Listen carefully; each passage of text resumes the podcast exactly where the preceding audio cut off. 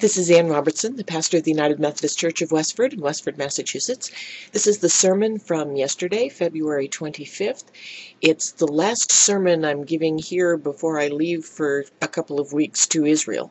So you won't be getting a sermon podcast for either March 4th or March 11th, but hopefully there'll be some interesting sermons after that and after that experience. Uh, this is a sermon really based on the reading well, partly on the reading that you hear from First Thessalonians, but also on really the whole book of Lamentations, but especially the part in Lamentations 3 of the steadfast love of the Lord never ceases. His mercies never come to an end. They are new every morning. Great is thy faithfulness. Of course, we sang that great song as one of our opening hymns, uh, but that's really the theme of it, and you'll hear that explained in the sermon. Please remain standing for the reading from the New Testament, which comes from Paul's first letter to the church in Thessalonica in the fifth chapter, verses 14 through 18. And we urge you, beloved, to admonish the idlers, encourage the faint of heart, help the weak, be patient with all of them. See that none of you repays evil for evil, but always seek to do good to one another and to all. Rejoice always. Pray without ceasing. Give thanks in all circumstances, for this is the will of God in Christ Jesus for you. This is the word of God for the people of God. Thanks, be to God. You may be seated.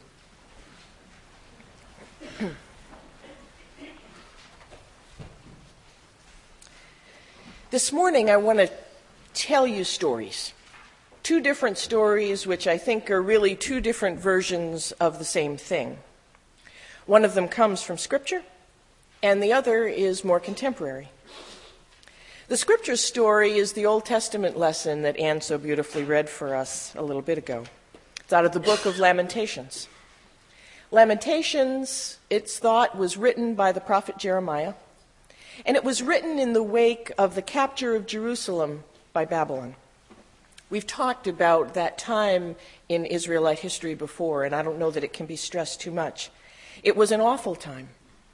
And most of the book of Lamentations is just that it's a weeping and a lament over the great city that has fallen, over the people who were taken into captivity, over the temple where God had promised always to be, and then suddenly the temple was burned and razed and was no more. It was the greatest faith crisis up to that time in the history of Israel. But it was also not just a faith crisis. As with all war, it was an absolute horror. Sometimes we think of the siege of a city as somehow less violent than people marching out onto the field and slaughtering one another. But a siege is a terrible thing. As an attacking army surrounds a city, it blocks off any supplies coming into the city. So eventually there's no water, there's no food, and the people within the city will begin to starve to death. In Jerusalem, they watched their families die.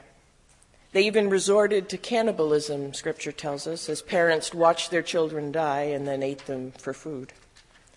It was an awful, awful time. The wonder of the book of Lamentations is not the extreme pain and anguish that we see in most of its verses, but it's that little window in chapter 3 that Anne read that the choir sang about, where Jeremiah, in the midst of death and destruction, tells of his faith. He's gone on with his lament and his grieving for some time, and beginning in verse 19, he says, the thought of my affliction and my homelessness is wormwood and gall. My soul continually thinks of it and is bowed down within me. But this I call to mind, and therefore I have hope. The steadfast love of the Lord never ceases. His mercies never come to an end. They are new every morning. Great is your faithfulness. The Lord is my portion, says my soul. Therefore I will hope in him. The Lord is good to those who wait for him, to the soul that seeks him. It is good that one should wait quietly for the salvation of the Lord. That's astounding to me. I don't think there's any greater statement of faith in the entire Bible. I think it helps us now and again to hear some of the great expressions of faith, both in Scripture and in contemporary life. And because of that, for the other part of the sermon, I'm going to read you a story from Corrie ten Boom's book, The Hiding Place. It's her autobiography, takes place during World War II. The ten Boom family is Dutch, and they've participated in the resistance movement in Holland by hiding Jews and helping them to escape from the Nazis and to escape to a better part of the world. Much of the book tells of that effort, how it came to be. But then comes the day when someone they decided to trust betrayed them, and the whole family was arrested. They spent months in two different Dutch prisons where the father of the family died. Then the two sisters, Corrie, who wrote the book, and her sister Betsy, were taken to Ravensbrück, a concentration camp for women. What I'm going to read to you is from their time in Ravensbrück, and you'll hear the horrors of what they suffered. But more amazingly, like with Lamentations, you'll hear the faith that they express in the midst of that. I'm not going to interpret it for you this morning. I'll tell you the story and let you decide for yourselves how God is speaking to you through this other story of amazing faith. Morning roll call at Ravensbrück came half an hour earlier than at Vught. By 4:30 a.m., we had to be standing outside in the black pre-dawn chill, standing at parade attention in blocks of a hundred women, ten wide, ten deep. Sometimes, after hours of this, we would gain the shelter of the barracks, only to hear the whistle Everybody out, fall in for roll call. Barracks 8 was in the quarantine compound. Next to us, perhaps as a deliberate warning to newcomers, were located the punishment barracks. From there, all day long, and often into the night, came the sounds of hell itself. They were not the sounds of anger or of any human emotion, but of a cruelty altogether detached, blows landing in regular rhythm, screams keeping pace. We would stand in our ten deep ranks with our hands trembling at our sides, longing to jam them against our ears to make the sounds stop. The instant of dismissal, we would mob the doors of Barracks 8, stepping on each other's heels in our eagerness to get inside, to shrink the world back to understandable proportions. But it grew harder and harder. Even within these four walls, there was too much misery, too much seemingly pointless suffering. Every day, someone else failed to make sense. Something else grew too heavy. Will you carry this too, Lord Jesus? But as the rest of the world grew stranger, one thing became increasingly clear, and that was the reason that the two of us were here. Why others should suffer, we were not shown. As for us, from morning until lights out, whenever we were not in ranks for roll call, our Bible was the center of an ever widening circle of help and hope.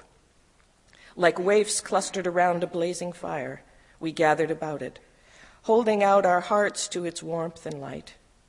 The blacker the night around us grew, the brighter and truer and more beautiful burned the Word of God. Who shall separate us from the love of Christ? Shall tribulation or distress or persecution or famine or nakedness or peril or sword? Nay, in all these things we are more than conquerors through him that loved us. I would look about us as Betsy read, watching the light leap from face to face. More than conquerors. It was not a wish, it was a fact. We knew it. We experienced it minute by minute. Poor, hated, hungry, we are more than conquerors. Not we shall be, we are. Life in Ravensbrück took place on two separate levels, mutually impossible. One, the observable external life, grew every day more horrible. The other, the life we lived with God, grew daily better. Truth upon truth, glory upon glory. Sometimes I would slip the Bible from its little sack with hands that shook, so mysterious had it become to me. It was new, it had just been written. I marveled sometimes that the ink was dry. I had believed the Bible always, but reading it now had nothing to do with belief. It was simply a description of the way things were, of hell and of heaven, of how men are and how God acts. I had read a thousand times the story of Jesus' arrest, of how soldiers had slapped him, laughed him, flogged him. Now such happenings had faces and voices. Fridays. The recurrent humiliation of medical inspection. The hospital corridor in which we waited was unheated, and a fall chill had settled into the walls. Still, we were forbidden even to wrap ourselves in our own arms, but had to maintain our erect, hands at sides position as we filed slowly past a phalanx of grinning guards. How there could have been any pleasure in the sight of these stick thin legs and hunger bloated stomachs, I could not imagine. Surely there is no more wretched sight than the human body, unloved and uncared for. Nor could I see the necessity for the complete undressing. When we finally reached the examining room, a doctor looked down each throat, another, a, de- a dentist presumably, at our teeth, a third in between each finger, and that was all. We trooped again down the long, cold corridor and picked up our X marked dresses at the door. But it was one of these mornings when we were waiting, shivering in the corridor, that yet another page in the Bible leapt into life for me. He hung naked on the cross. I had not known. I had not thought. The paintings, the carved crucifixes showed at least a scrap of cloth. But this I suddenly knew was the respect and reverence of the artist. But oh, at that time itself, on that other Friday morning, there had been no reverence, no more than I saw in the faces around us now. I leaned towards Betsy ahead of me in line. Her shoulder blades stood out sharp and thin against her blue mottled skin. Betsy, they took his clothes too. Ahead of me, I heard a little gasp. Oh, Corrie, and I never thanked him. Every day the sun rose a little later. The bite took longer to leave the air. It will be better, everyone assured everyone else, when we move into permanent barracks. We'll have a blanket apiece, a bed of our own. Each of us painted into the picture her own greatest need. For me, it was a dispensary where Betsy could get medication for her cough. There'll be a nurse assigned to the barracks. I said it so often that I convinced myself. The move to permanent quarters came the second week in October. We were marched 10 abreast along a wide cinder avenue and then into a narrower street of barracks. Several times the column halted while numbers were read out. Names were never used at Ravensbrück. At last, Betsy's and mine were called. Prisoner 66729, prisoner 66730. We stepped out of line with a dozen or so others and stared at the long gray front of Barracks 28. Half its windows seemed to have been broken and replaced with rags. A door in the center led us into a large room where 200 or more women bent over knitting needles. On tables between them were piles of woolen socks in army gray. On either side, doors opened into two still larger rooms, by far the largest dormitories we had yet seen. Betsy and I followed a prisoner guide through a door at the right. Because of the broken windows, the large room was in semi twilight. Our noses told us first that the place was filthy. Somewhere plumbing had backed up. The bedding was soiled and rancid. Then, as our eyes adjusted to the gloom, we saw that there were no individual beds at all, but great square piers, stacked three high and wedged side to side and end to end, with only an occasional aisle slicing through. We followed our guide single file. The aisle was not wide enough for two, fighting back the claustrophobia of these platforms rising everywhere above us. The tremendous room was nearly empty of people. They must have been out on various work crews. At last, she pointed to a second tier in the center of a large block. To reach it, we had to stand on the bottom level, haul ourselves up, and then crawl across three other straw covered platforms to reach the one that we would share with how many? The deck above us was too close to let us sit up. We lay back, struggling against the nausea that swept over us from the reeking straw. We could hear the women that had arrived with us finding their places. Suddenly I sat up, striking my head on the cross slats above. Something had pinched my leg. Fleas, I cried. Betsy, this place is swarming with them. We scrambled across the intervening platforms, heads low to avoid another bump, dropped down to the aisle, and edged our way to a patch of light. Here, and another one, I wailed. Betsy, how can we live in such a place? Show us, show us how. It was said so matter of factly, it took me a second to realize that she was praying. More and more, the distinction between prayer and the rest of life seemed to be vanishing for Betsy. Corrie, she said excitedly, he's given us the answer. Before, he, before we asked, as he always does, in the Bible this morning. Where was it? Read that part again. I glanced down the long, dim aisle to make sure no guard was in sight, then drew the Bible from its pouch. It was in 1 Thessalonians. Here it is Comfort the frightened, help the weak, be patient with everyone. See that none of you repays evil for evil, but always seek to do good to one another and to all. It seemed written expressly to Ravensbrück. Go on, said Betsy, that wasn't all. Oh, yes, to one another and to all. Rejoice always, pray constantly. Give thanks in all circumstances, for this is the will of God in Christ Jesus. That's it, Corrie. That's his answer. Give thanks in all circumstances. That's what we can do. We can start right now to thank God for every single thing about this new barracks. I stared at her, then around me at the dark, foul aired room. Such as, I said, such as being assigned here together. I bit my lip. Oh, yes, Lord Jesus. Such as what you're holding in your hands. I looked down at the Bible. Yes, thank you, dear Lord, that there was no inspection when we entered here. Thank you for all the women here in this room who will meet you in these pages. Yes, said Betsy. Thank you for the very crowding here. Since we're packed so close, that many more will hear. She looked at me expectantly. Corrie? she prodded. Oh, all right. Thank you for the jammed, crammed, stuffed, packed, suffocating crowds. Thank you, Betsy went on serenely, for the fleas and for. The fleas? This was too much. Betsy, there is no way even God can make me grateful for a flea. Give thanks in all circumstances, she quoted. It doesn't say in pleasant circumstances. Fleas are part of this place where God has put us, and so we stood between piers of bunks and gave thanks for fleas. Ends the quote. As it turned out, those fleas were the reasons that the guards stayed away from that barracks.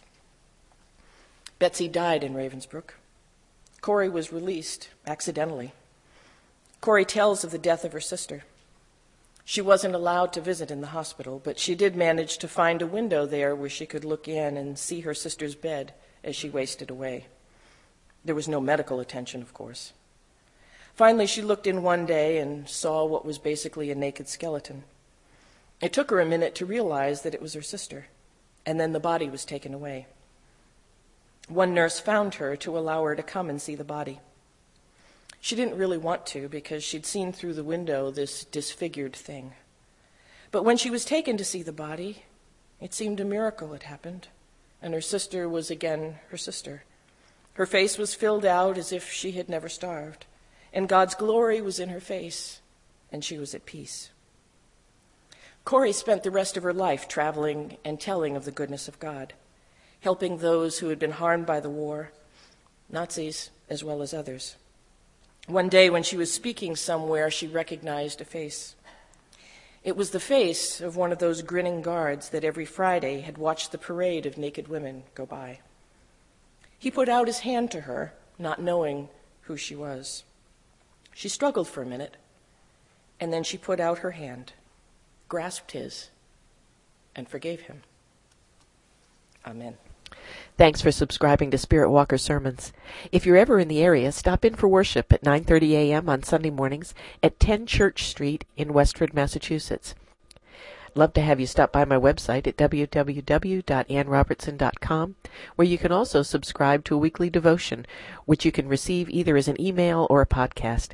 I'd love to hear from you via email at ann at annrobertson.com. Thanks again for subscribing, and I hope your week is filled with God's blessings.